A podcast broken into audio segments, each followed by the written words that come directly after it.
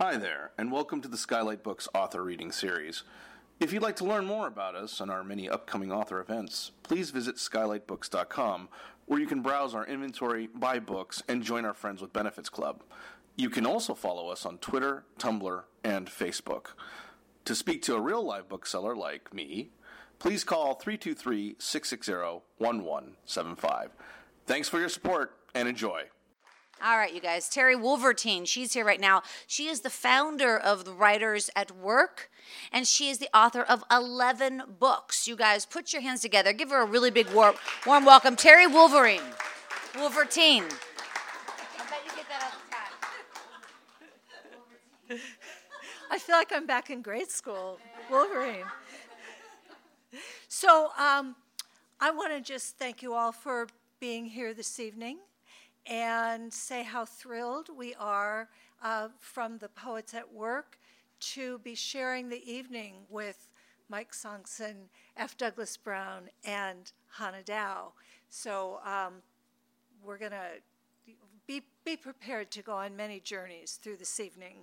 Um, Poets at Work is one of the workshops at Writers at Work, which is not very far away uh, over in Silver Lake. And if you would like to know about our programs, look for the big yellow flyer that's up at the front desk. You can't miss it. Uh, so,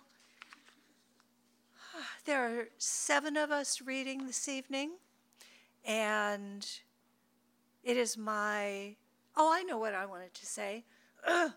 Skylight Books Skylight Books is this amazing community institution, and it supports the community and it supports local writers.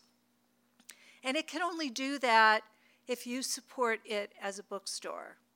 So tonight, you have a perfect excuse to buy books and make sure that this bookstore is still here next year when we all want to come together and celebrate National Poetry Month. So give it up.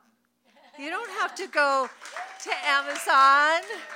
Come to Skylight. All right. Now, it is my great pleasure to introduce our first reader this evening, Anne Peibel.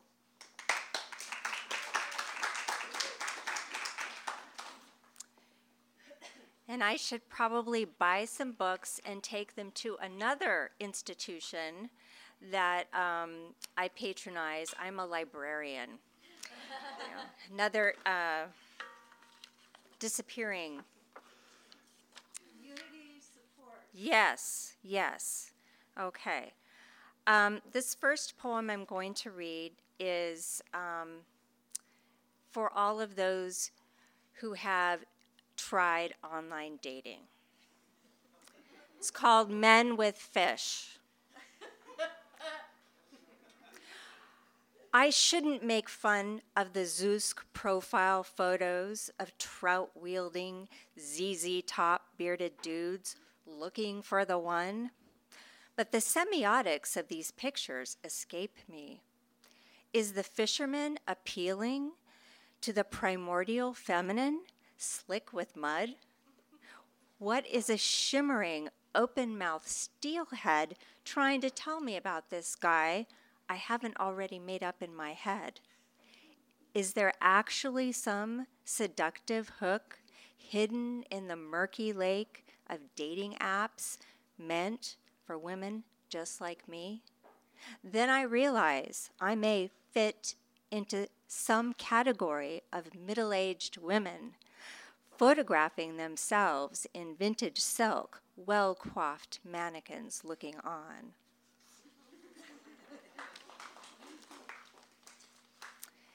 and um, this next one is a, I guess, a memory fragment poem from a road trip I took when I was a child. Somewhere between Phoenix and Las Vegas, 1972. We called her the wing for her arm's range of motion from the front passenger side of the Pinto to the back seat where we sat. We'll never forget the road trip When tired of our bickering, she grabbed my Barbie, yanked off the hot pink boot, and threw it out the window. Said, If you don't start, stop arguing, the rest of her is going out too. We watched the day glow shoe tumble across the highway, get tinier with distance, knew she meant it.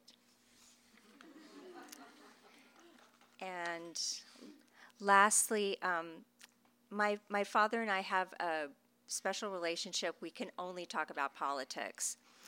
Um, he emails me every day, and he ha- usually has some kind of little um, update or little uh, commentary on the news of the day. And he is not a Trump fan, just so you know. My father's State of the Union address, a poem constructed from a year of emails. America is great again. Our bloated babies' superior charisma and gutless enablers heal the wounds of the mesmerized masses, testify against assaulted women and angry teenagers, ferret out the sick and poverty stricken immigrants fleeing violence in Central America. Spanky is writing the script for all the homegrown mass killers, hardcore death to the U.S. villains, like St. Paul falling off his ass in the bright light, citizens march lockstep with the draft dodger, misplaced bone in his foot, kiss his butt, blame Hillary's emails for pizza parlor child pornography. Our emperor, Buddy Vladimir, and the fool Republicans play at negotiating with the fat, crazy juvenile in North Korea retweet Dennis Rodman's wisdom. There are orange fingerprints on the doomsday switch. Our rogue nation's skirt chaser has earned his Nobel Booby Prize. Thank you. Thank you. And it is my great pleasure to introduce Eric Howard.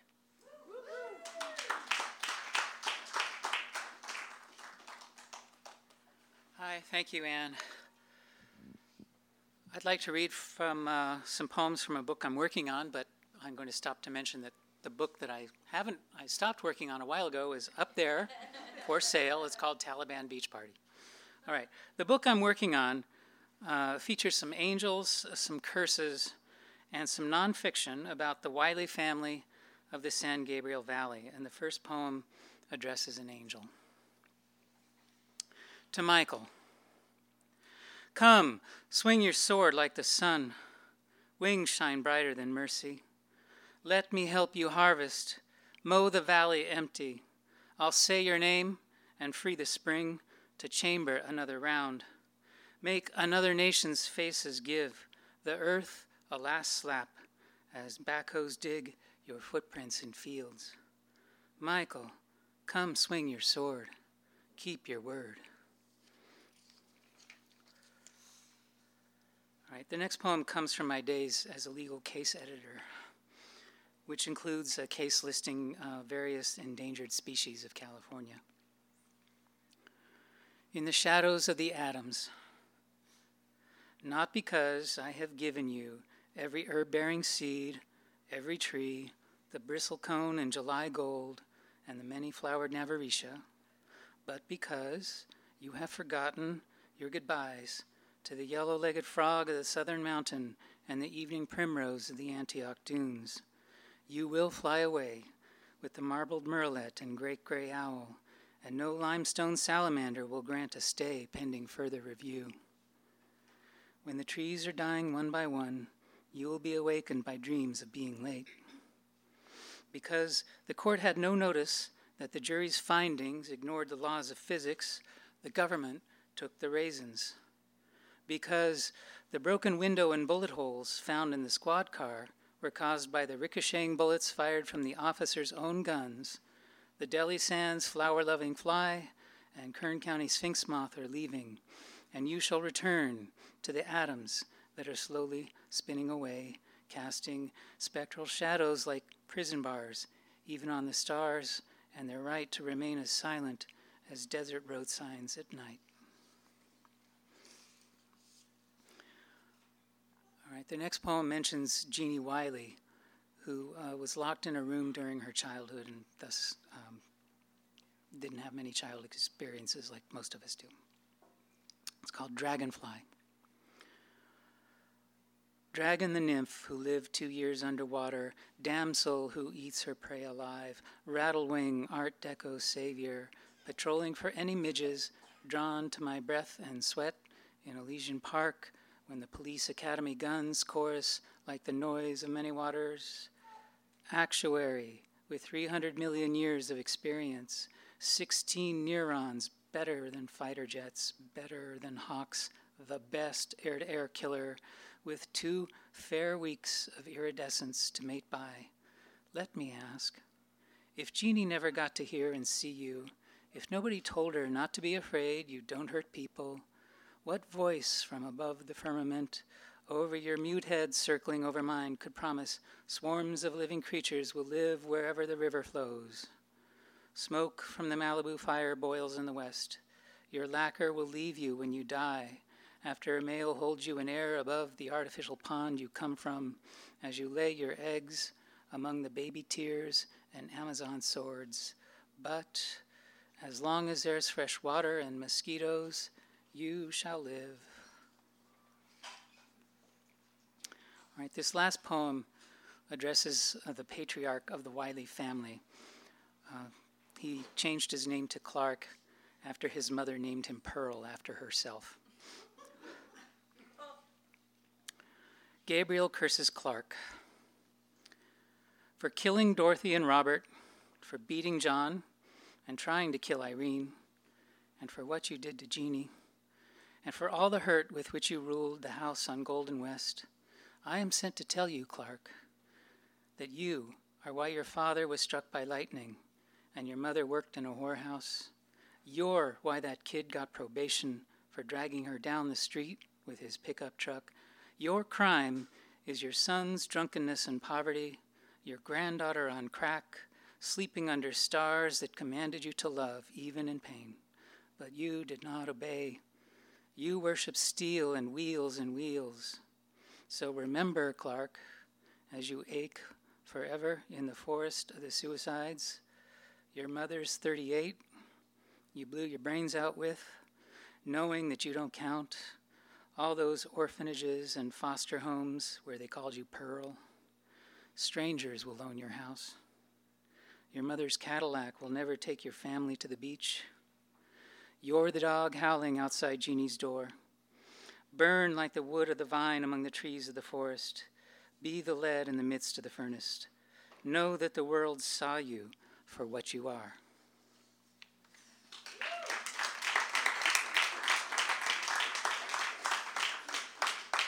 Thank you very much, and it is my distinct pleasure to introduce Paula Rudnick.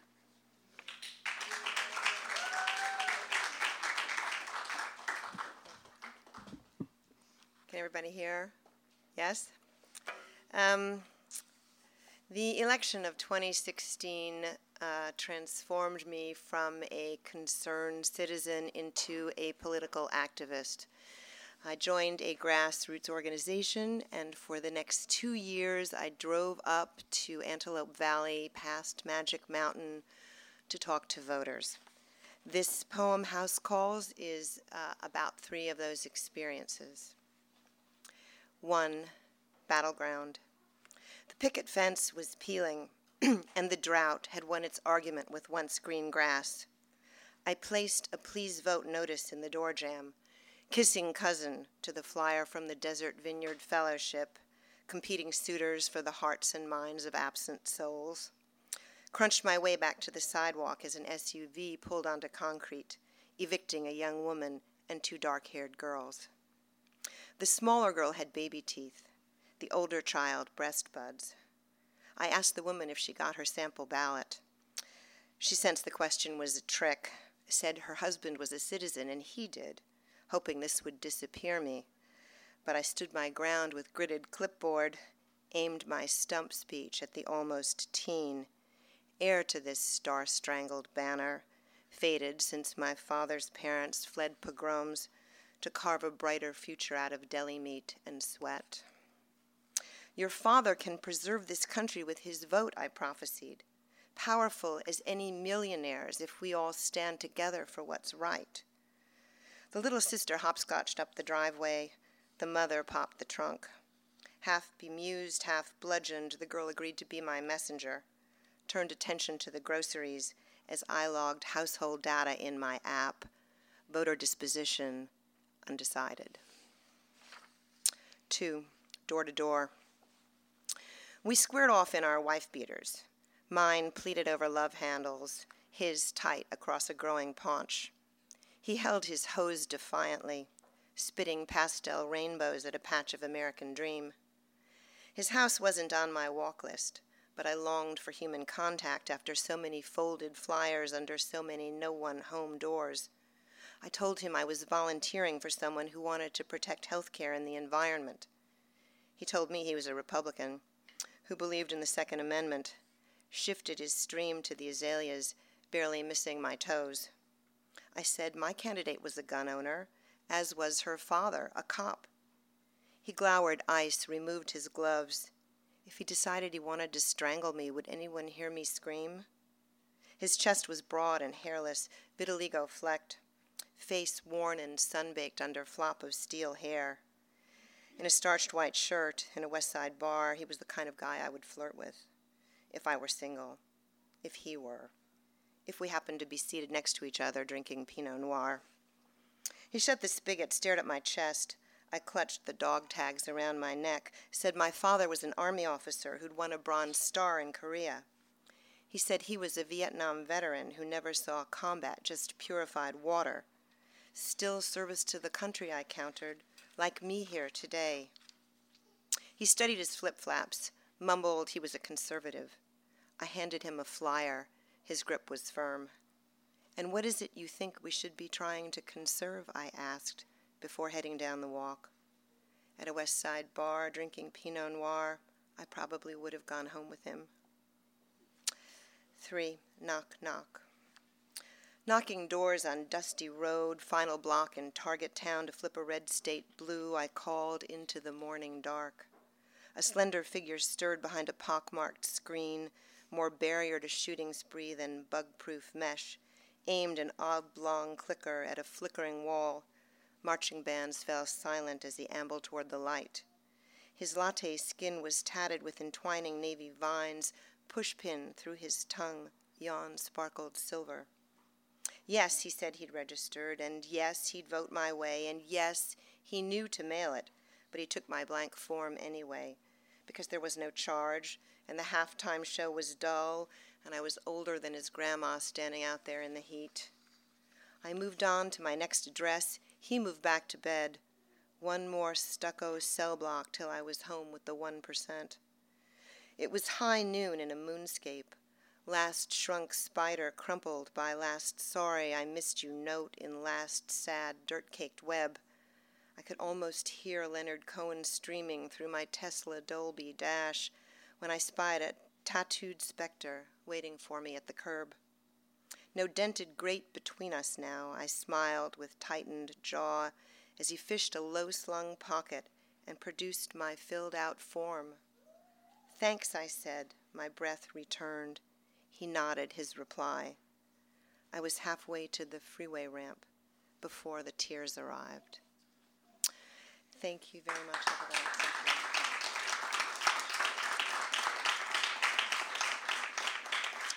everybody. It is my pleasure to introduce the next poet, Dylan Gailey.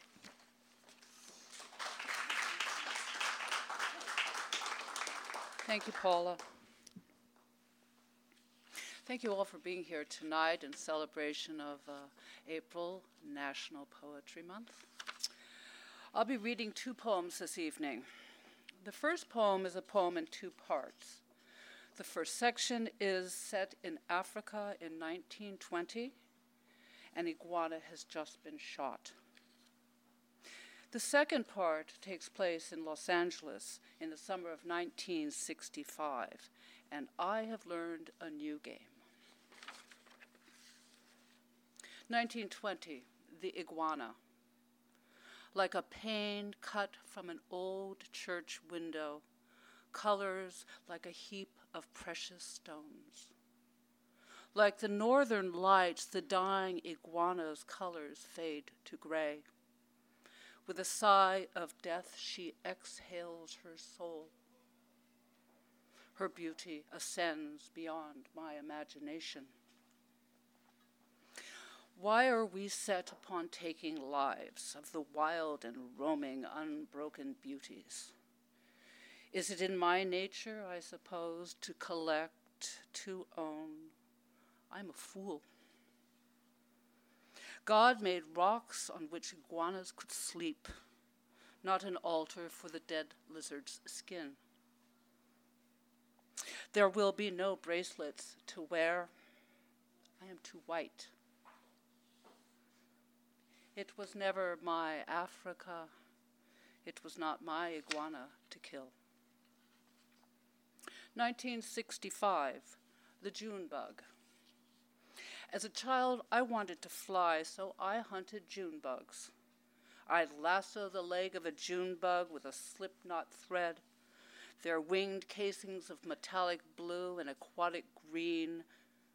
They were like mood rings, but I was in control, and was fun.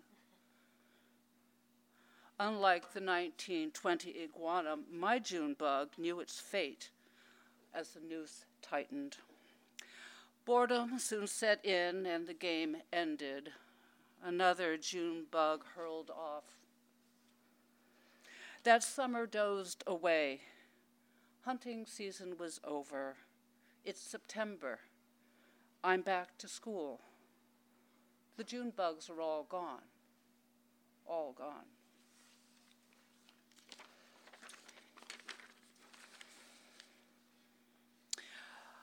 The second poem I'm reading to you tonight is uh, I Just Killed a Bug. I, I ignored it the first time. Poor bug.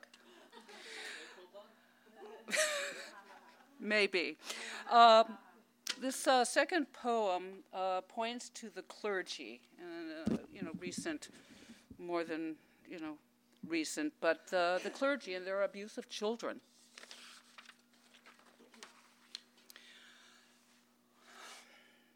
My name is Mary. I want to be a good girl with delicate little painted lips, eyes round as an ebony moon, my hair kept tidy with blue barrettes. I want to be a pretty girl dancing wildly over desert sands like Jesus, walking on water but hotter. I'll part a crowd on a red carpet like he parted the Red Sea. I want to get off my bruised knees, cut the bands of swallowed, swallowed dogma, emerge upright from the darkened streets. I'm supposed to meet with my Maker. I wish I were a Catholic cathedral where children sleep in the palms of angels and Jesus leaps in a single bound from his cross made of cedar and pine. Tipping his crown of thorny spurge, he knows he holds the courage to snip the horns of demon priests. His salvation depends on it. I want to be Jesus' girl.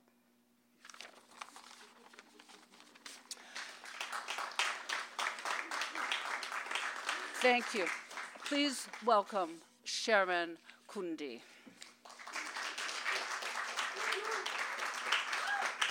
Oh, lively crowd. Okay, hi everyone. Uh, thank you very much for being here. Um, so I'm reading two poems tonight, and uh, the first one is drawn from my experience as a graduate TA at UC Irvine, and it is an apostrophe, which is a poem that is addressed to someone or an entity that is unaddressable. This person, unaddressable because not present, and um, a person I never met except through the effects he had on my office. So it is called Questions for a Book Thief. What did you expect to find in my fifth floor office? Rented cell in a hive of grubby academic acolytes. Its only perk, the terrace view of the dusty tops of other academic buildings, clumped like hungry mushrooms. Did your pulse spike when you uncovered the clipped envelopes in the drawer? And what did you feel when you found Shakespeare's Sonnet 116, Let me not to the marriage of true minds admit impediments, cut into ribbons, a trick I picked up for teaching sonnet structure, which you left scattered on the stained carpet like spent confetti? Why did you make the choices you made, taking one Norton anthology of poetry, but not the other? Why Hobomok and not The Coquette, both controversial early American novels whose heroines end badly. Were you eager to read my admittedly brilliant margin notes? Did you haul them to the textbook buyer, his cash register stationed beneath the pop up canopy outside the bookstore at the end of every academic quarter? Perhaps you used the proceeds to celebrate with a coffee from the adjacent Starbucks, one with a crown of foamed milk, and use the rest to buy a dose of some wonderful drug I, pre- I prefer to think of you on the rocky creek bottom, pondering the Gilded Age's social grammar of décolleté and tuckers, digesting the metaphysics of reader response, floored by the rhetorical force of Tony Kushner's queer stagecraft, as you burn page after page some damp January night for the comfort of a little light and heat. That one, Thank you. And the, the second and last poem I'm going to be reading is um, about taking the train uh, from Chicago to Los Angeles, which I did this, um, this Christmas. And I wanted to put this um, material in conversation with a poem by Robert Frost called The Woodpile. Um, and if you're not familiar with this poem, you should go out and read it because it's great. Um, but in the poem, the speaker is lost in the woods in the wintertime, and he's um, beset by this anxiety that he's not going to be able to find his way out of the woods. Um, but he tells himself, the kind of the beautiful tension of the poem is that he tells himself it's going to be okay. And the poem is sort of animated, animated by this sense of disavowal. And I wanted to um, kind of bring that feeling of disavowal into conversation with um, my sentiments about climate change. So. The poem is called um, Here or Somewhere Else, or The Grain Silo, and it starts with a short epigraph by Frost. the view was all in lines, straight up and down in tall, slim trees, too much alike to mark or name a place by, so as to say for certain I was here or somewhere else. The Southwest Chief begins its run. High in our berths, we slide through solsticed Illinois on snow scab moated tracks. The ones who raised me lay behind, alongside factory fields in rust rough opiate towns. The ones I'm raising here, two boys, as clean as new peeled corn. The worn out fields decline beneath a petro shroud that's nitro spiked, twinkled with zinc and phosphate, stubbled gold as sharp as knives and itched with grit. A half mile off, a clump of neon signs sprouts like purgatory sunflowers, ubiquitous yellow M red, white, and blue escutcheons, hawking brands of gasoline. Though I'm not lost, no frost, I know exactly where I am. These tracks lead to the Golden West. I track junked cars, enough to pave the earth, stacked slabs of cracked cement, violet mounds of clinkers, heaps of tires. A pile of frost furred railroad ties reclines behind a cinder block bar called Ziggy's, succumbing to mushroom and lichen coven of Mephistos, fat black tankers of crude gloat at the Faustian bargain they've wrought, their biggest yet. Deranged Stonehenge, three silos stand, meteorites jammed in clay, gone dark. Some few years back, a nearby town lost two teen boys inside such bins. 8,000 tons of corn, the ruined prairie's load, flowed out to a conveyor belt. One boy jumped in to loosen sticky clumps along the wall. What was it like to walk on that grain river, to feel the golden squelch, the close, rich breath of such abundant fuel, to feel the ankle tug and swirl, to slide inside consumption's smoldering gut? The second boy dove in to dig him free. He was engulfed. Consolidated Grain and Barge denied all liability. We lumber through a crossing. Red eyed, orange striped gate falls closed. As day gives up, the barnyard lights grow bright and sinister, as clear as song. Back home at LAX, A thousand thousand planes lift off above the sea. A thousand million sweat and burn on roads. We writhe inside a silo, high as Icarus. The sky has cracked. The sun's too much. The ankle swirl and tug. Train picks up speed. We fly past roads that spoke to some other nowhere. Dead end sign, the hue of winter corn. The dark that's coming. The dark that's here.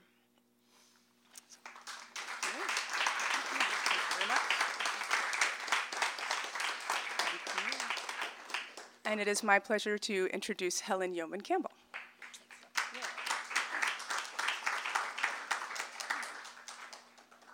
Hi, thank you, Sharon. Thank you all for being here.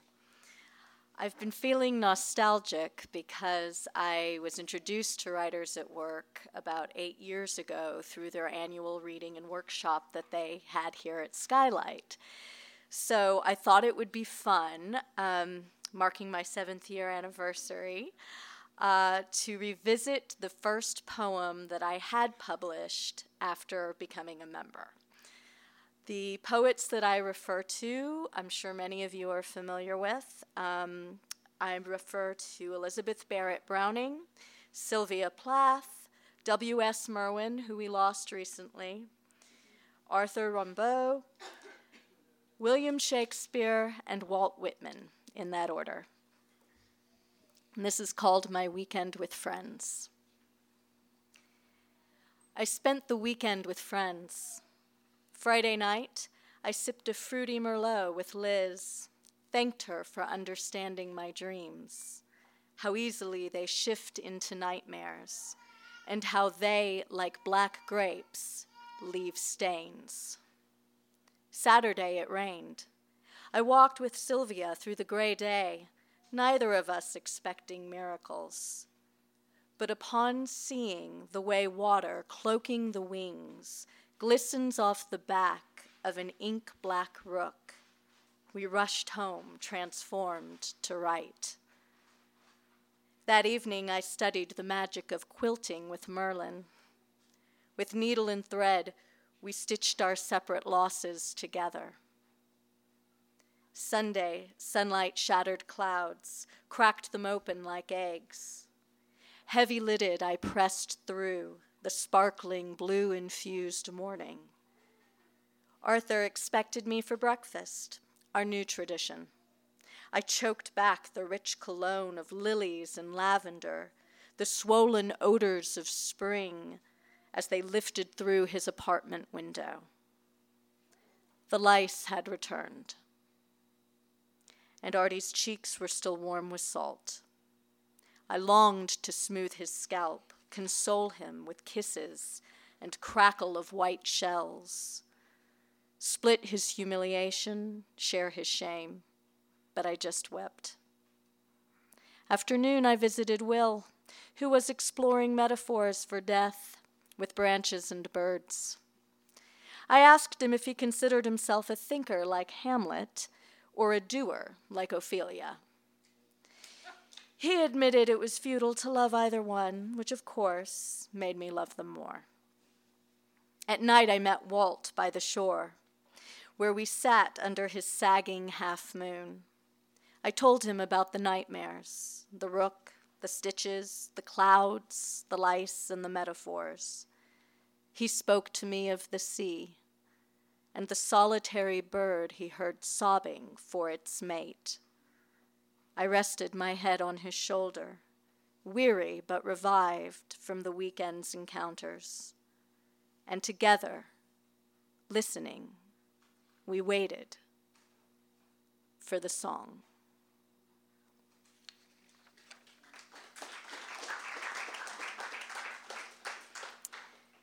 I've been working on a series of sonnets inspired by um, various works of art that depict women reading.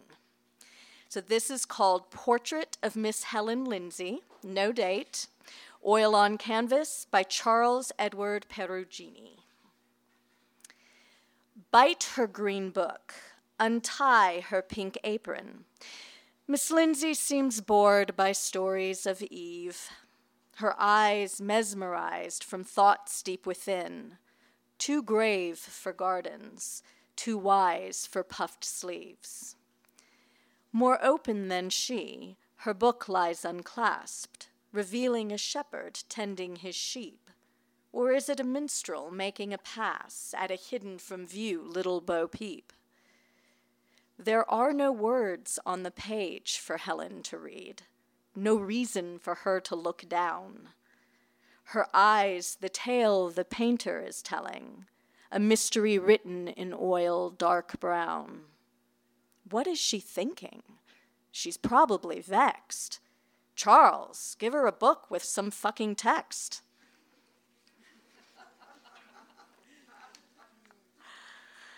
And uh, traditionally, I like to finish my time up here with a haiku. This year, I'm switching it up, and I'm doing a Korean form called the sijo.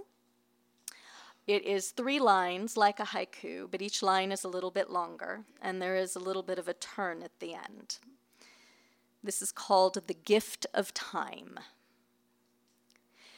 Time is but a bitter pill we all are forced to swallow.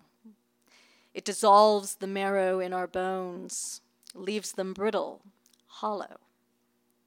It's time to make a wish, extinguish another birthday candle. Thank you. And it's my great honor to present to you Terry Wolverton, the lady responsible for tonight's event. Thank you, Terry.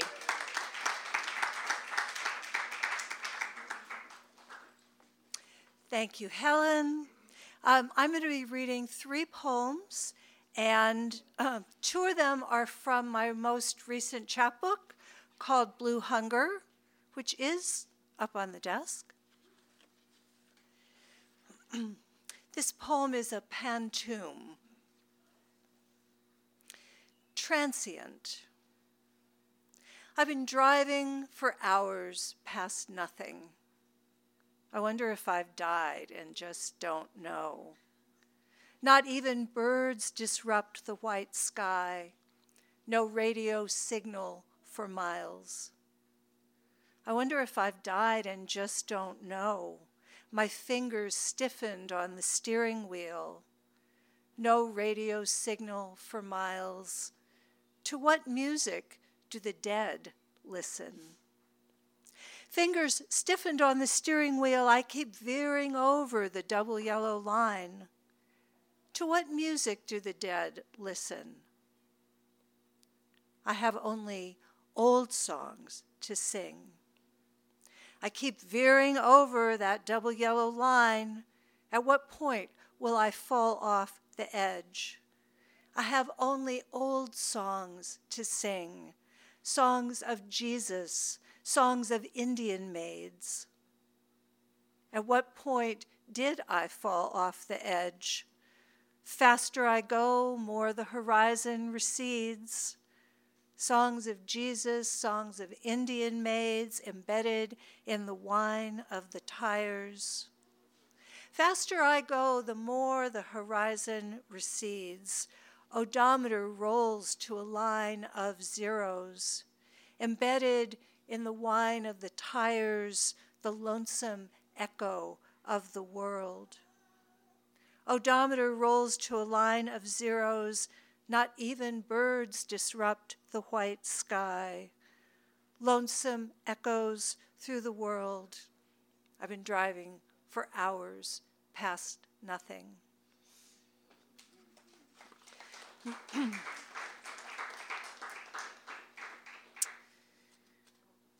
this poem is called New Museums.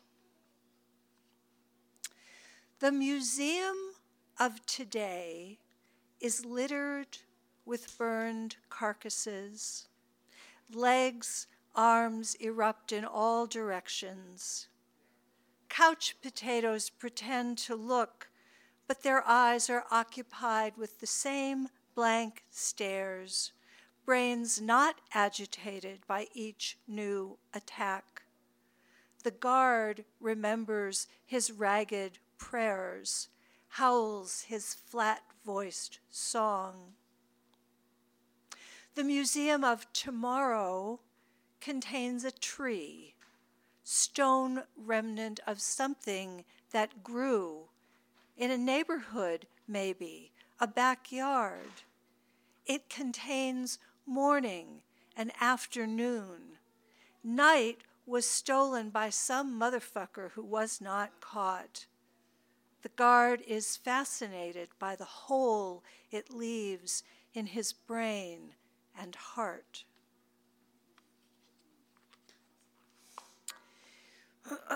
and my third poem is from the collection Ruin Porn, which was published at the end of 2017.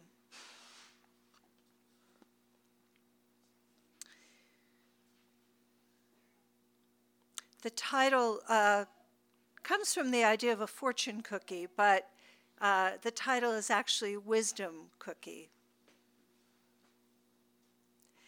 Have I fallen and spilled into this killing future, roof of the world torn away, body just an empty house where wind walks over rafters of bone? Creatures masquerading as people, lumps of flesh with broken mouths and no rhythm. We've made it to the end of consequences, sit on a wedge of destiny never foretold. Starved for sugar, we cannot appreciate the sound of trees.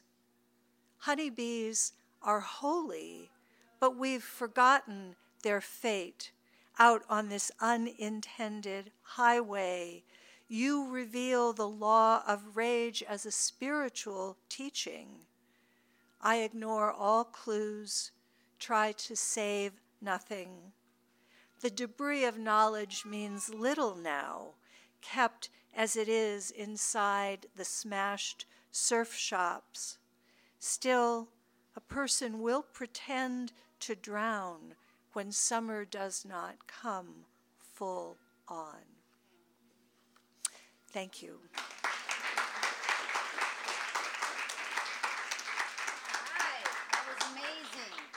That was fantastic. All right, you guys. So now we're going to celebrate our three authors who are here tonight, and they're each going to read for us. And then afterward, all three will come back up, and we'll do a short Q and A. So we'll keep moving right along. Right now, you guys, put your hands together for Douglas Brown reading from Icon.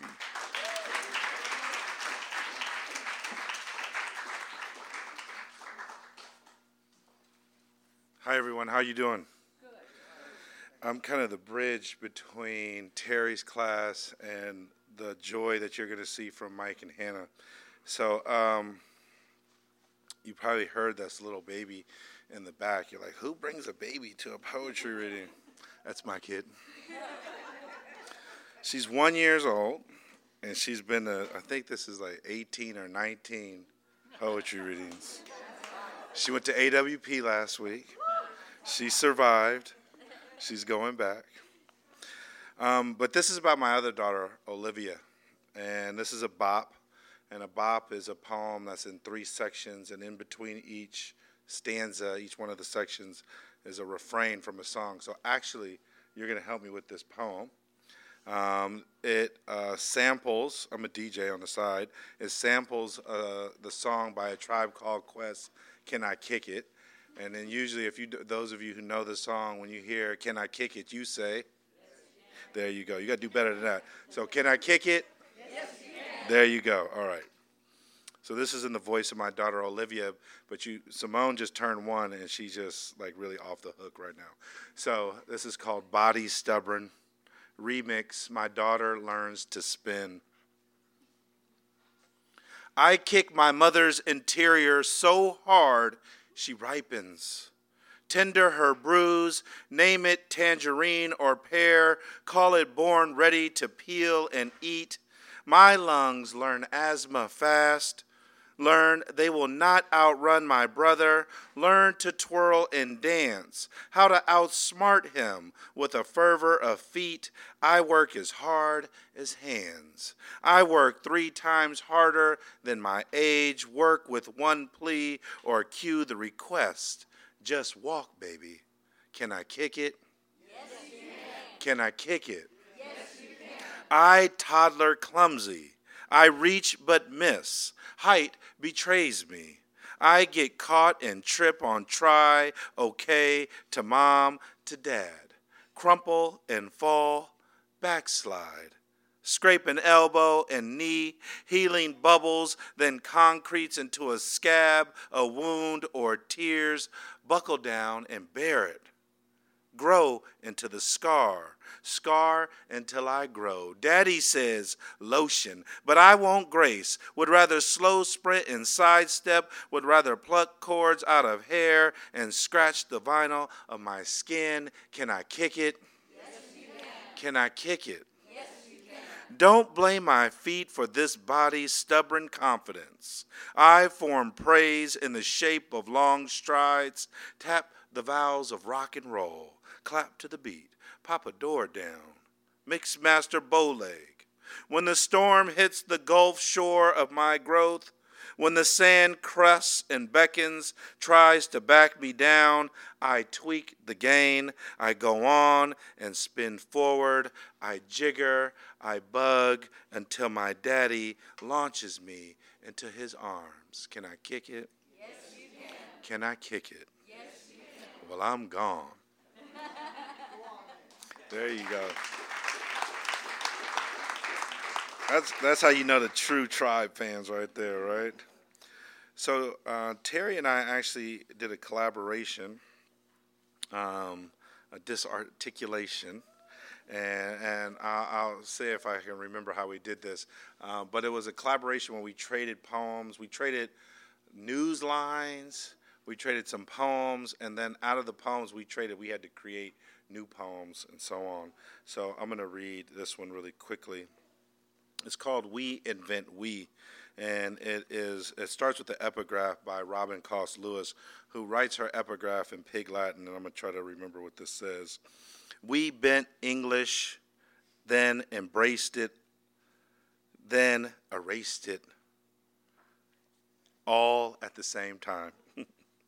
One, quake storm, we tell ourselves solid. We think trillions of forms.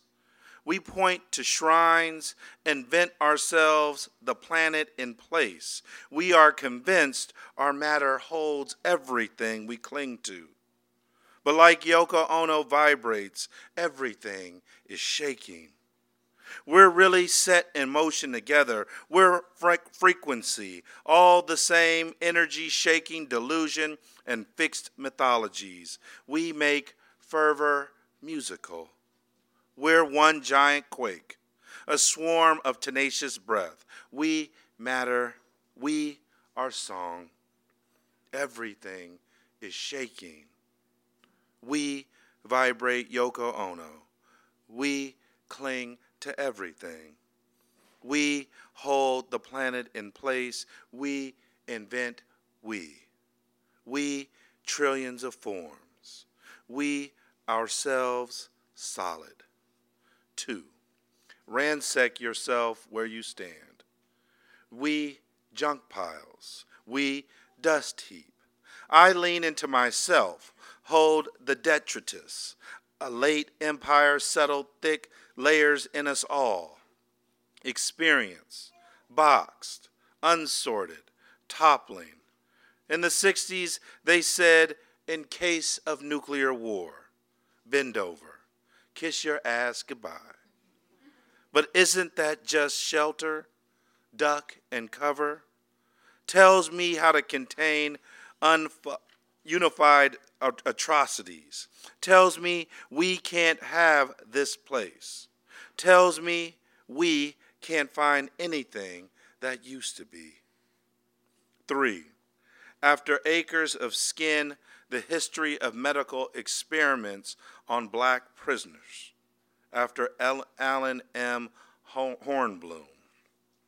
History, science, not recorded in the usual tomes, whispered in screams across unending nights, all conducted in the name of history, science, its erasure, its curiosity, cruelty, passed down to successive generations of history, science, its pretense of objectivity, of discussion, of genes, not history, science. When forced to stop the experiments, history, science refused to look into the eyes.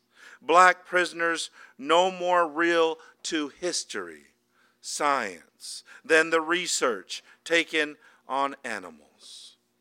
Four, sometimes noise. We, the clank machinery of thought. We, the factory of heartbeats, 24 hour shifts lit up with fire. Our noise, better than the silence piercing us like tomorrow's bad news. Our dilapidated druthers, better than faded winds with its shut down bitterness. We rather have our engines on, noise sucking the cells out of work. We, the irregular factories surrounding hillsides. And sometimes we, the rain. And sometimes we, the breath left on porches. What can cover all of that?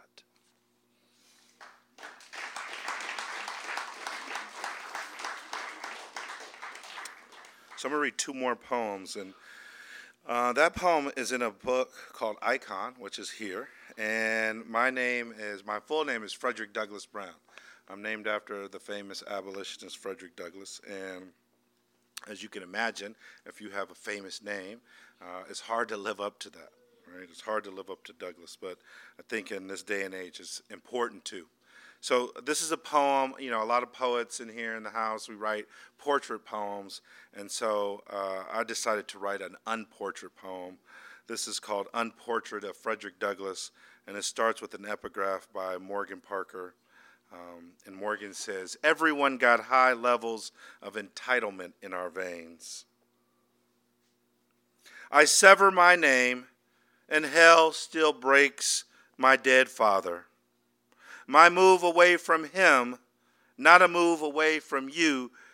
Uh, excuse me, let me start over. My move away from his name, not a move away from him, but from you, lion eyed icon. What little I have earned being a Frederick. Distance from pain, leathering my back or knees, I buckle at traffic long lines of coffee drinkers at a cafe, or the rude woman on her phone in the store, so damn loud. I am far from your anguish bending planks for right, white folks so they can live right, but I'm also far from the boy who grew up in the one room matchbox. We drove out the roaches but couldn't stop the rats or San Francisco housing hikes. Public housing requests, those deadlines, circled blood, and scribbled prayers on calendars alongside birthdays.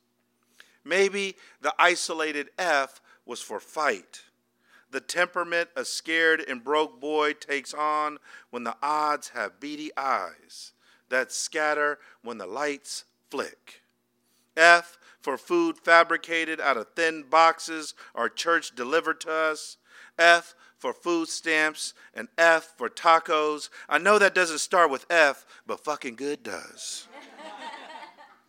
F for freezer burn memory, because I just hung up the phone with my sister and we cursed our sick mother into a fine paste. Who the F does she think she is?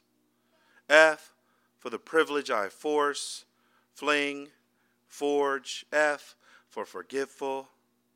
F for frequency and the lack thereof. F for all the flavors I will miss when mom's body calls finish before she's ready, when her, when her strength no longer formidable. At this rate, I will only be able to say failure, frail, feeble, frayed, and it will mean me, not her, not my father, and Mr. Douglass, definitely not you.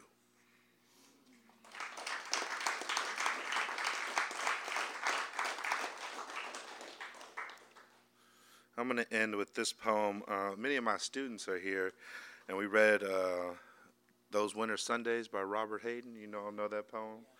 Such a wonderful poem, right? And it's inspired this poem. This is called What Did I Know? After Robert Hayden. Thank you for spending your night here on a Friday listening to some poetry. What did I know? My father would always say, I'm illiterate, but I made sure my son got his education. And after he would straighten up, become the fluorescent lights and T's shoe shop, his first stop before returning home to cook my stepmother's dinner. His factory blood in a boil, needing the company of laughter and beer to calm him from his blue collar grind. His home, stricken with my stepmother's Alzheimer's, so much could often go missing. Meals had to be put together with the clank of goodwill pots and pans a new set every week. Gotta do what we gotta do, son, he would say, trumping any school memberships or rites of passage. What did I know of sacrifice? Sacrifice, that napkin wiping the drool away. Sacrifice, the meal steaming up into the glasses of a spouse too sick to eat the blue black noise from down the hall, and me bumming five bucks from my dad, my hungry hand, illiterate to the TV in the back room, comforting the silence of this meal. Thank you.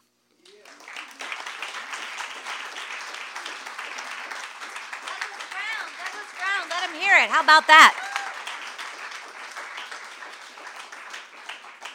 All right, you guys. And now we are bringing up the fabulous and lovely, moving right along, Hannah Dowell.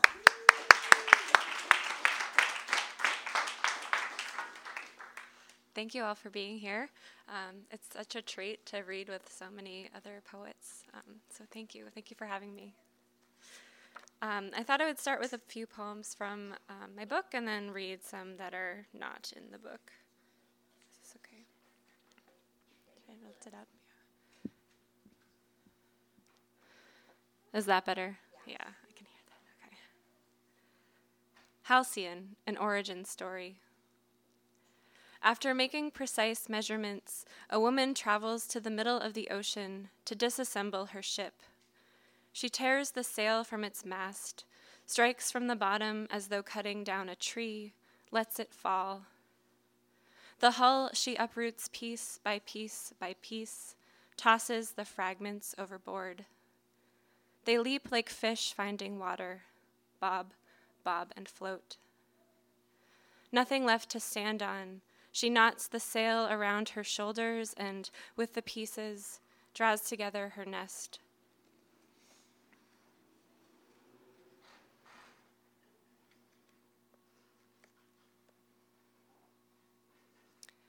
Variations on I'm sorry. The apology I give you is shaped like an egg. When it cracks, I let it drain from hands to arms, follow my veins like the rivers they are.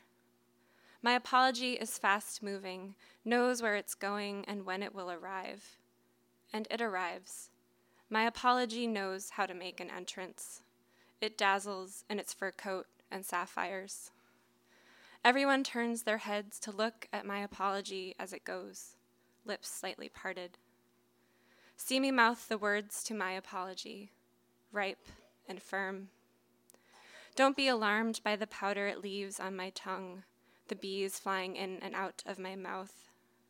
We all need something sweet, something gold, and worth blossoming for.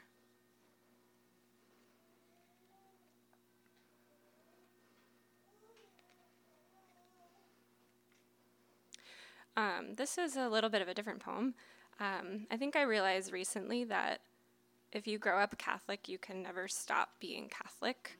Um, no matter what you do, it's just part of you. So this poem is called Not My Day. I am at another wedding, not my own, feeling like I am as important enough to be here as the carpet's fringe. A nice addition, if pointless and occasionally in the way. I'm in a new dress, but Jesus is the only one who knows it. And not just because he saw me cut off the tags and slide it over my head this morning, but because he stares at me while everyone else looks to the altar, where the action happens. Though I wouldn't call it that.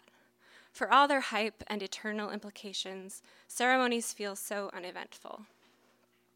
Do you mind sharing your limelight?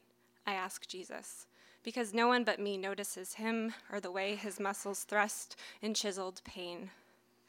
The priest says something about bodies, how two become one. And I imagine bride and groom joined at the hip, like the plastic couple perched this very moment on their three tier vanilla cake, and the pain of being irreversible, altered this way. Jesus says this wedding was his idea. He likes bringing people together, likes parties, and says the wedding of two bodies is pretty much the same altering thing that happens when I let him inside of me. So I married Jesus. I should have predicted this when I first walked down that aisle. He hasn't taken his eyes off me yet, and it's not even my day. Do I think he'll make a good husband? Not if I'm the jealous type. I don't think I'll like the way he loves everyone equally or watches every woman in the world undress before slipping into bed.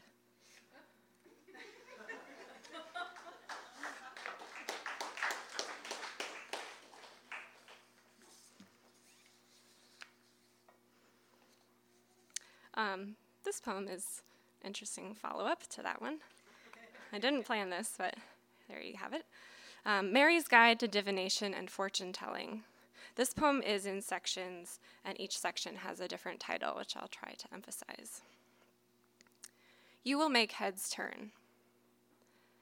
Perplexing that you walk at all without seeing the cavernous mouths of the people who feel themselves pass by, if not through you. Life is too short to hold grudges. I ran away from home when I was six years old, angry at my mother. I packed my baby doll and saltines to avoid hunger. When baby began to cry, I went home. If God had let a bitter child die, what kind of God would this be? One is not sleeping does not mean they are awake. You have stopped sleeping because there is too much else. You fold laundry and watch zombie movies on TV, and I stay up with you because I am afraid you are asleep behind your eyes, and in a dreamlike state you'll remember you are human, turn on the stove, burn yourself. When the moment comes, take the top one. In the middle of the night, a camp counselor woke me to ask if the boy who wet his bed could share my bunk. In the morning, I saw his drooling face there, remembered what mom once said about sleeping with boys. When she picked me up from camp, I cried the whole way home. You will kiss your crush, ooh la la. Standing sideways before my bedroom mirror, I sucked in my stomach and became a sheet of paper. I thought about kissing on the mouth, forced my lips into some shape a boy might find suitable. You create enthusiasm around you. Your face might be made of plaster. You might be a floppy little doll, a doll that bends in half at the waist. This is my interpretation of what the people whisper as they look away. Soon a visitor shall delight you. I convinced myself I was pregnant and told no one. I asked myself several questions, notably, if I had had sex. I thought I was a virgin, but my stomach growled and ached in unordinary ways, such that I knew there was someone else inside me. Let the deeds speak. If a child is anything other than parasite, I would ask my mother to speak now. As the unintended consequence of a deed, product of a uterus, I feel I must not use my mouth for anything other than apologies. Old friends make best friends. When your body is forced to invent creative ways of feeding itself, it ages. Only months since I last saw you, but you have aged years. A fetus, too, grows wrinkled in a matter of only months. Out of confusion comes new patterns. Standing sideways before my bedroom mirror, I sucked in my stomach and wondered whether the raised knoll had been conceived through my imagination, God, man, or eating for two, myself and you. When hungry, order more food. The beauty of a fork is its willingness to bend and not break. No matter how many times I allow food to pass through me, I worry it will get stuck along the way, take hold, grow into something God herself could not digest.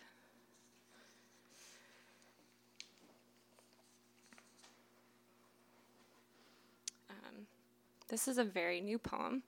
Um, I've been trying to write a poem every day in April. I hope. I don't think I'm the only one, probably. um, this is called Realizations While Staying in Other People's Apartments. It is not difficult to imagine that we could live here together with the hanging plants, Swedish soaps, strong water pressure. At this confession, you turn toward the wall's discerning arrangement of framed maps and suggest we try finding ourselves, our histories. There we are. I point to a shade of blue that could be heaven. This, a betrayal no less mundane than any of my others. What is heaven but another word for prison?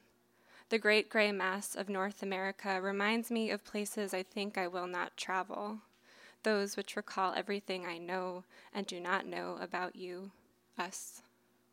The only thing I want to know right now is what use it will be after I have died, to look back on the map of my life and see how many times I was near to you and did not know it, all the ways we might have saved each other.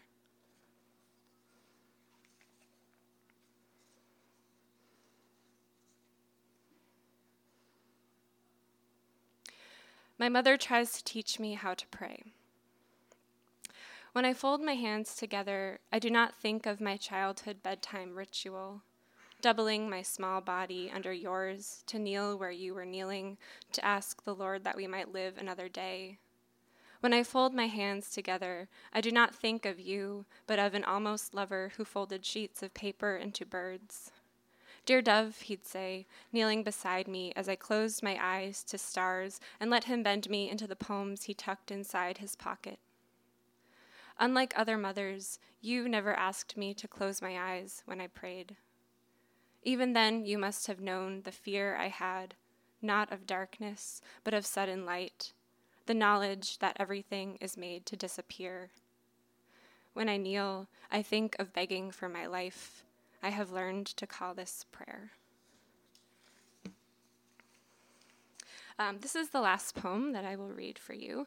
Um, it's sort of of a, of a sequence with the previous one I just read. Um, and the only thing you need to know about this poem is that um, I repeat the word God, and the first time it's um, God with a capital G, and then the second time with a lowercase g. So you can't hear that distinction, so I'm here to tell you about it. My mother tries to teach me about transubstantiation. I am only half listening, too busy holding my foot beneath the bathtub's faucet, pretending I have not a foot, but a mermaid's tail. I try to tell you that the water is too cold, freezing. You reach into the unexpected heat, and for the first time look at me like I am the child I am. But I hadn't been trying to tell you that cold and hot were the same. I was trying, but had no words to say, that the sensation of any two extremes is that a burn is a burn, regardless of origin. Take anything God, God, how the closer I get to belief, the more it feels like unbelief. Still, a word from you can undo me. Don't you see how the more I become myself, I become you? Do you feel it too? Thank you.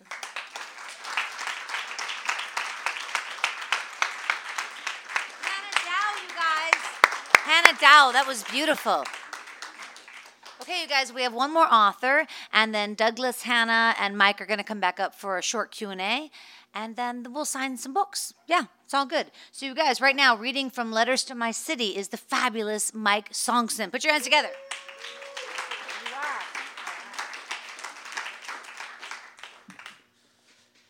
Man, how's everybody?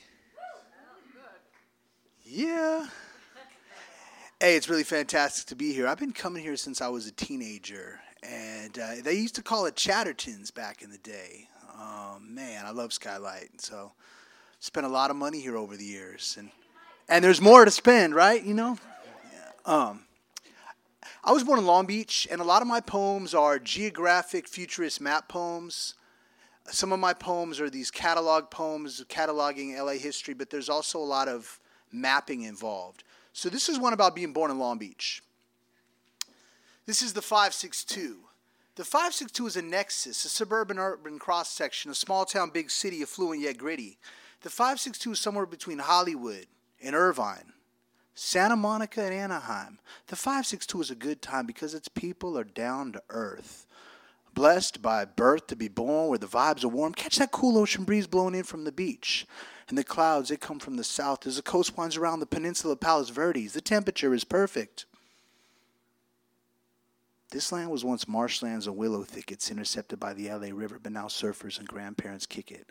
The 562 is all American multicultural folks from Iowa to Cambodia, El Salvador to Ethiopia, aviation Okies in the aerospace industry, and denizens of Long Beach groove to Snoop Dogg and Sublime, garage rockers and freestyle rhyme. And on the streets of Long Beach, you can find Oil and Signal Hill, Broadway's alternative lifestyles, art in the East Village, downtown lofts are rockabilly chillers. And how many poly players in the NFL? From JoJo's to the Prospector, Cohiba to the Blue Cafe, drinking sangria on a hot day. The barflies cruise from the 49er to Belmont Shore, and private parties used to get loose at the Spruce Goose. The 562 is a window into the future with lots of history, like the powerful earthquake of 33. The Pike used to be the place to be, and can we salute Cameron Diaz and her flavorful family? Respect to Lakewood, Cerritos, Bellflower, Norwalk, Cudahy, Southgate, Compton to damn near Bell Gardens. Not to be confused with the 310. This is the 562. In the middle of SoCal, but its own little world, it's another beautiful day in El Dorado Park. In the place of my birth and in the home of my heart, this is the 562.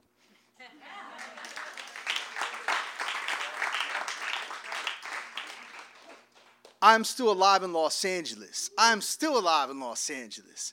I'm still alive in Los Angeles even as the price of rent rises and gridlock strangles central arteries. I'm old enough to remember disco parties and the build up to the 1984 Olympics and news reporters like Jerry Dunphy and Hal Fishman. I remember when Fernando Valenzuela was a rookie. Years before I loved Wanda Coleman and Bukowski, my first LA poets were Chick Hearn and Vin Scully. Then I read Mike Davis and Carey McWilliams and watched the Gospel of Huell Howser, looking at things that aren't here anymore, recalling former glory like Ralph Story. I'm still exploring from Panorama City to Pomona.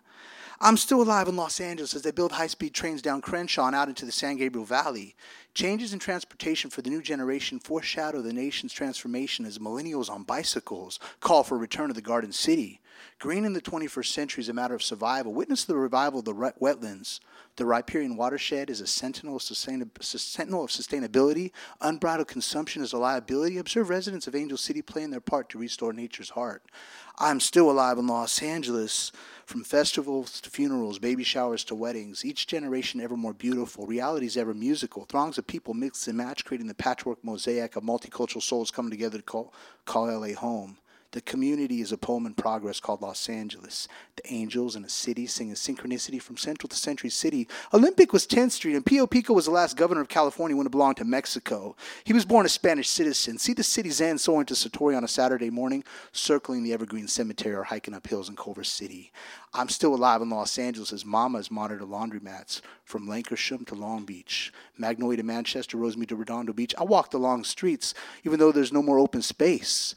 Most of the wetlands have been replaced by condos, Trader Joe's, and makeshift dog parks. The expanding corporate heart charts a frenzied facelift of never ending Christmas, but only a few are on that wish list. There's a generation of kids on Snapchat, and commuters want that fast track. Alive in Los Angeles. I'm still alive in Los Angeles, thanks to family, friends, and poetry.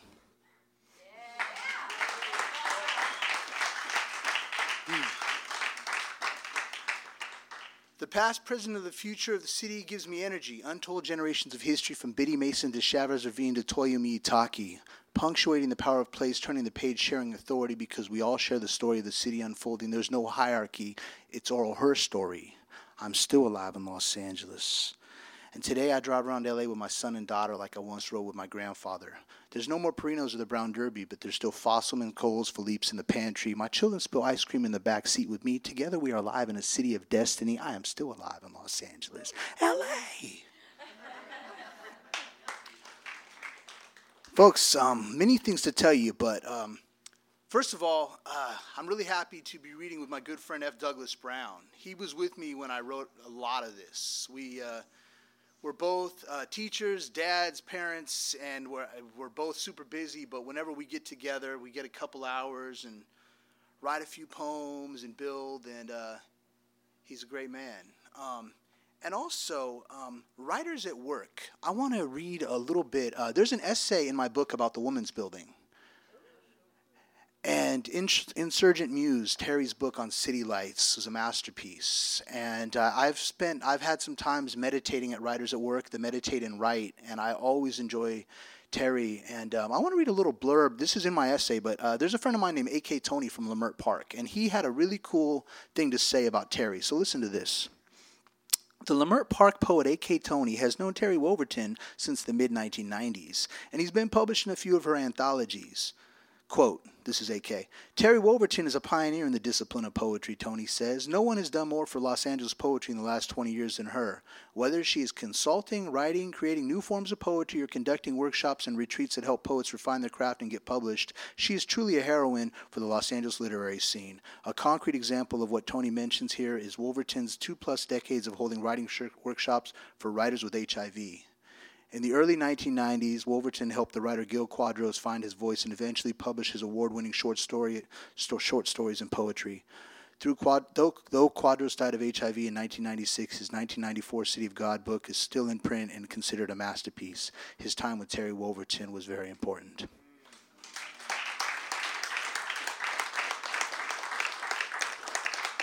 So this book is actually more essays than poems. Um, a couple of these essays had been on the KCET website. Um, and there's I, I, love neighborhood stories. So for me, I'm really big on this idea of sharing authority. That the woman who lived in a neighborhood for 50 years is a better authority than the PhD. and you know, I mean, you know, no, no, no disrespect to PhDs. I think studying is awesome but I think I believe in both the street knowledge and reading. You know, be out there pounding the pavement, talking to people, really living that praxis.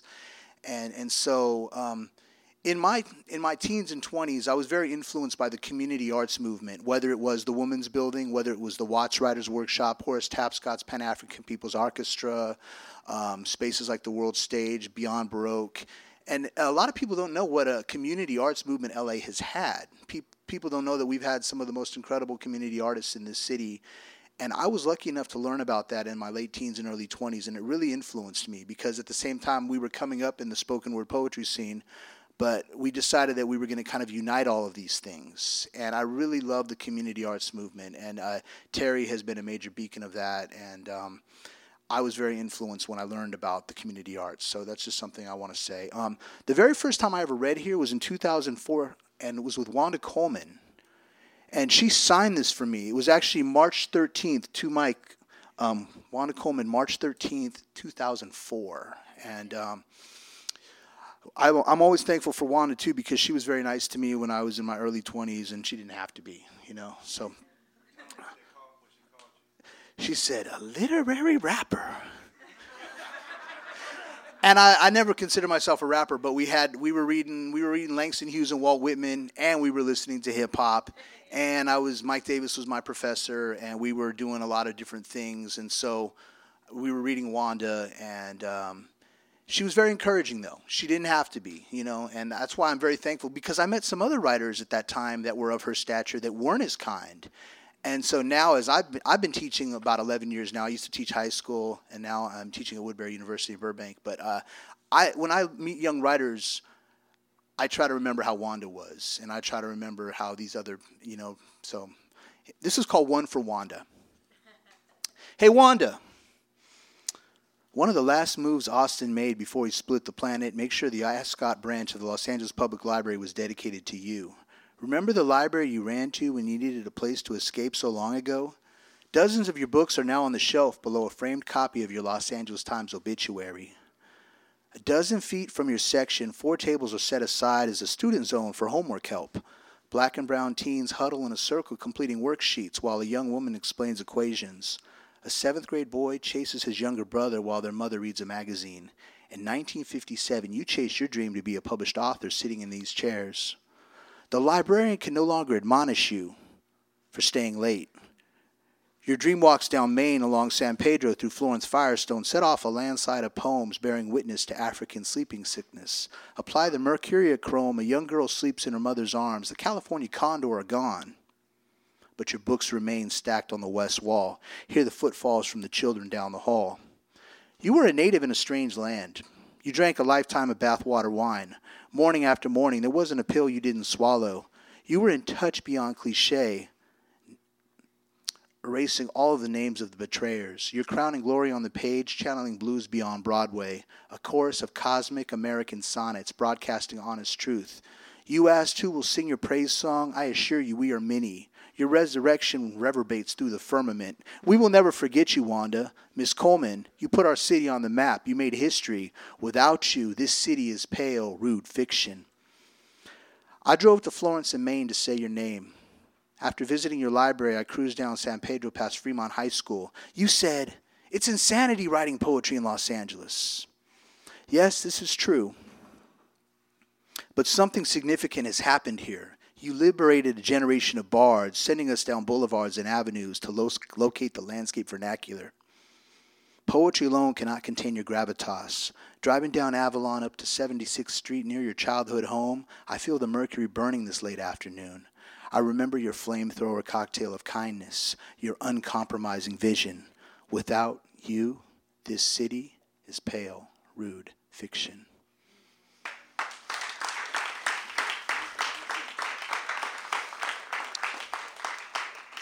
I have this uh, ongoing project of cataloging literary LA, and so far it's been five poems. And every time I think I'm done, there's a bunch more to do. And I set myself up for some trouble because I wrote this list poem of LA women writers. And it kept growing. Every time I thought I was done, there was like three more that I needed to mention. And the whole poem is over 800 words. I'm not going to read the whole thing. I'm just going to do a little piece of it right now. Um, but this is called an Ode to LA Women Writers. Let it be known that this place is LA. Here the women attain supreme enlightenment. Here the women turn the Dharma wheel. Here the women make the city heal.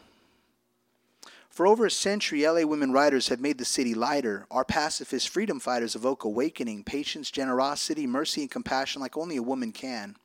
Forget the natural disasters. LA women writers are the masters of this ecology, the authorities of civic psychology, forecasting the future of LA reality.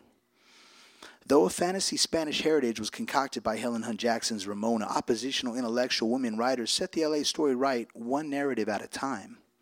Leimert Park to Boyle Heights, a little Tokyo cafe on Tuesday nights, Tracy Kato Kiriyama, Marjorie Light, TK Lee, Naomi Hirahara, Irene Soriano, Amy Uematsu, Karen Tei Yamashita, Karen Ishizuka Publishing, and Gidra. LA Women Writers at Avenue 50 and the Women's Center for Creative Work exchanging culture at the Kaleidoscope Collective, propose manuscripts of women who submit, sharpen their focus with La Luna Locas, fight gentrification with ovarian psychos, pioneers of community based public history, redefine the city space with the power of place, map unsolved mysteries with the studio of Southern California histories. LA women writers sleep with the dictionary like Harryette Mullen. LA women writers write themselves into the story like Octavia Butler, The Parable of the Sower, restructuring architecture of the void like Esther McCoy traveled from Hollywood to Watts with Wanda Coleman, more than the unofficial poet laureate beyond Bukowski's sister. There was no one more honest. Check her American sonnets. Jayne Cortez pioneered the black arts movement. She grew up in Watts and attended Compton College. Now Compton native poet laureate Robin Coste Lewis carries Cortez's knowledge in A Voyage of the Sable Venus. LA women writers represent East Los Angeles with postmodern prose like Helena María Viramontes. The movement is upon us. Behold, behold our divine healers of the word, regenerating LA's spiritual well with poems, plays, short stories, novels. LA women scribes have created a city of their own, rooted in prose and poems. Let it be known LA women writers dream a literary life like Carolyn See Dana Johnson connects Inglewood to Moreno Valley. Redefine LA noir with Nina Revoyr. Take a drive to Crenshaw 54th with Pam Ward. Head to North Long Beach with Liz Gonzalez. See Poetry's Heart with S. Pearl Sharp. Watch Michelle Clinton decipher good sense from the faithless. Attend a poetry festival started by Suzanne Lummis. Get schooled on topics by Jen Hofer. Rock bilingual poetry workshops with Gloria Alvarez. Start movements over and over again like Terry Wolverton. There was no glass ceiling at the woman's building, only a city of feeling with Eloise Klein Healy. Laurel Ann Bogen sings Psychos in the produce department. Take a drive with Juniper Song and Steph Cha. Let it be known that this place is LA, where Michele Serros inspired a generation of Chicanas. Reunite with the elders via Ophelia Esparza. Ride the rails with Marisela Norte. Ride, roll with Lynell George from Evergreen to Culver City. Hike all the way up with Teresa Mei Chuc. Get your roots and wings with Jesse Bliss. Let Lisa See transport you on Gold Mountain. Joan Didion to Erin Aubry Kaplan, Patt Morrison, Denise Hamilton, Elena Karina Byrne to Car- Carolina Miranda, Wendy Ortiz to Kate Braverman. Central Avenue Neon with Natashia Deón, Conscious Chain Reactions with Ashaki Jackson, Explore the Cosmos with Rocio Carlos, visit Southeast LA County with Vickie Vértiz, Manifest Magic Unplanned with Iris DeAnda, keep the, keep the word soaring with Gina Loring. Let it be known that this place is LA. Here the women attain supreme enlightenment. Here the women turn the Dharma wheel. Here the women make the city heal.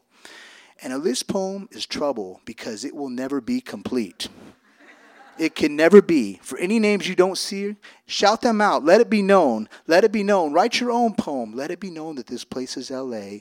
Here the women attain supreme enlightenment. Here the women turn the Dharma wheel. Here the women make the city heal.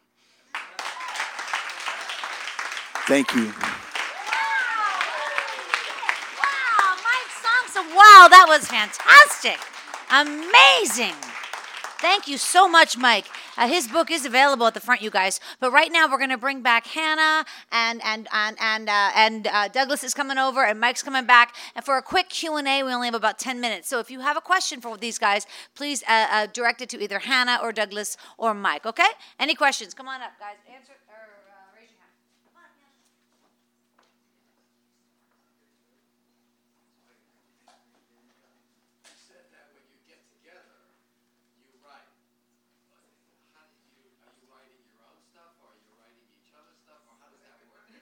Great question.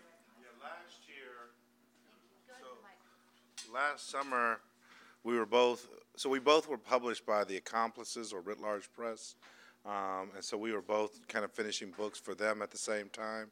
There are uh, a few instances we wrote poems together, um, but we went to La Monarca and South Pass uh, pretty much every day.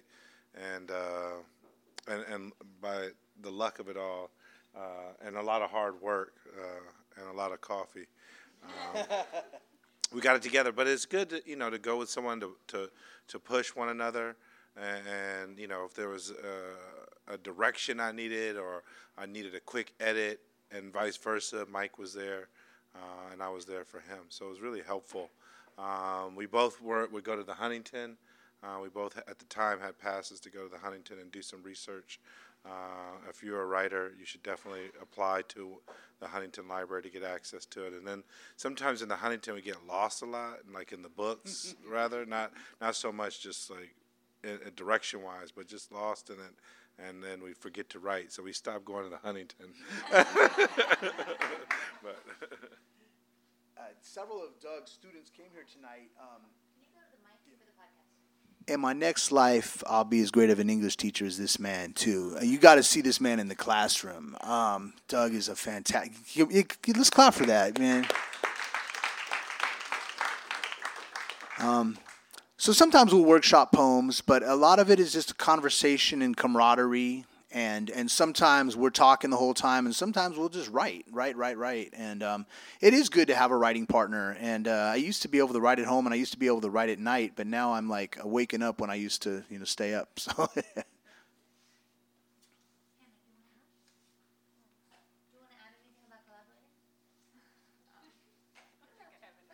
Any other questions, guys? Go ahead. Um, like, what's your what's your directives to write? Like, what motivates you to write? Why write some things and not others? Big question. Hmm. Well, I'm always reading. I'm always some of the time writing is just taking notes of what I'm reading. You know, I always try. I try to even read more than I write, um, as much as I can. But I do like the daily ritual. I do do five haiku a day, and my philosophy is even if half of them suck at the end of the year, you got a few hundred haiku. So.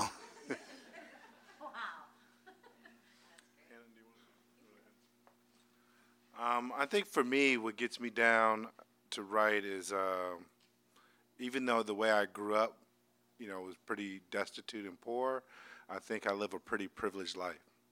And I have obligation to give back to the people who made sure I was able to be educated.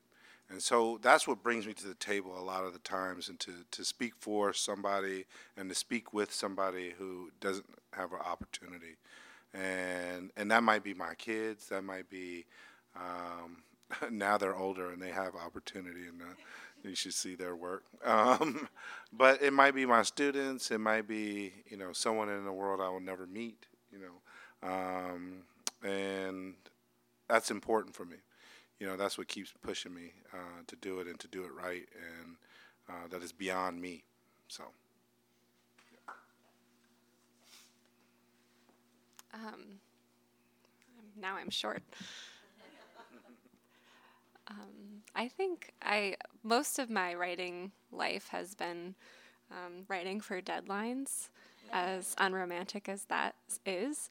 Um, but I've recently, I think, come around to have writing because I have to write, um, writing because there's I, I can't think of anything else to do.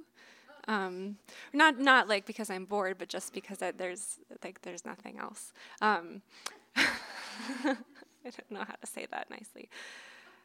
Um, and I think in terms of maybe subject matter, what's interesting me right now is, um, and maybe this came across in what I read from my book and then what I read from not my book. My uh, writing has become increasingly more personal to me. I've been writing more about family, um, and that is a scary thing, but I feel like it's a thing that needs to be done. So. I have a question. Uh, for all three of you, do you guys write primarily on your laptop computers, or do you carry notebooks around with you, or, or what is your process? Um, I do have to definitely do it longhand every time, which delays a lot, and uh, it's a slow process. Um, I recently changed my process for this recent book, Icon, because uh, uh, it entailed so much research. And so it was hard for me to write because um, a lot of the poems have to deal with ekphrasis, me looking at a picture by the, po- uh, by the painter, the uh, Harlem Renaissance painter, Jacob Lawrence. And a lot of the writing I was doing was very much like essay, and a lot of the reading I was doing were all essays. And so it was difficult to to switch that to a poem. And so uh, I took a workshop with the poet Kimiko Hahn, and Kimiko is known for doing this thing called zuihitsu, uh, which I've taught my students how to do. I, am saying this because I let them know that I practice what I preach. Um, and the zuihitsu is the idea of writing randomly, and it was really helpful to read and to make uh, categories and to read randomly too. So uh, to take notes rather randomly, and that really helped start to break the things that I was reading already into a poem. And it started to take shape a lot faster than just me reading something and then taking notes and then trying to find a poem in that. Um, recently, I've been writing about my mother who passed away last year, and a lot of it comes so fast that I'm actually starting to write it on my phone and then email it to myself. So that that feels kind of weird. Um, so I have to print it out and still have to write it in between the lines. But uh, at least the words are coming. So. Um, my process is pretty different. I only write on my laptop. Um, and I revise a lot while I'm writing. Like I can't, I'm, I'm kind of obsessive when I write a draft of a poem. I can't stand up until I have completed something that I feel comfortable walking away from. So that can take a while, and I have to carve out some time for that, which maybe is a little bit of a, a hurdle right now. Um, but it's I I don't write by hand at all. I can't. I can't see all my mistakes like that. in front of me. What if something comes to you when you're out and about and you're not near your computer? I will write things down, but um, it doesn't happen. I don't. I don't get inspired. Uh, I guess. very like that.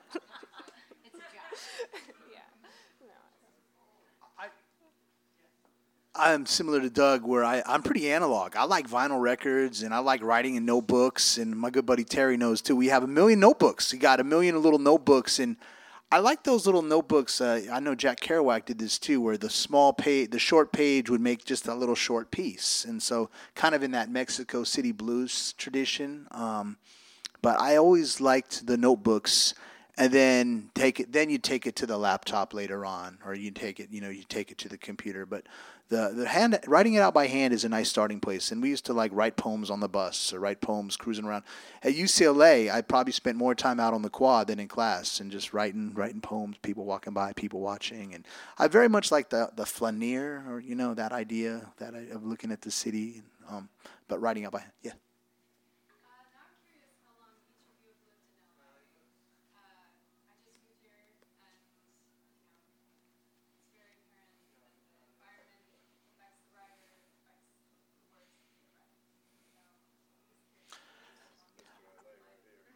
I lived my entire life in LA County. Yeah, I've never I've never lived anywhere else.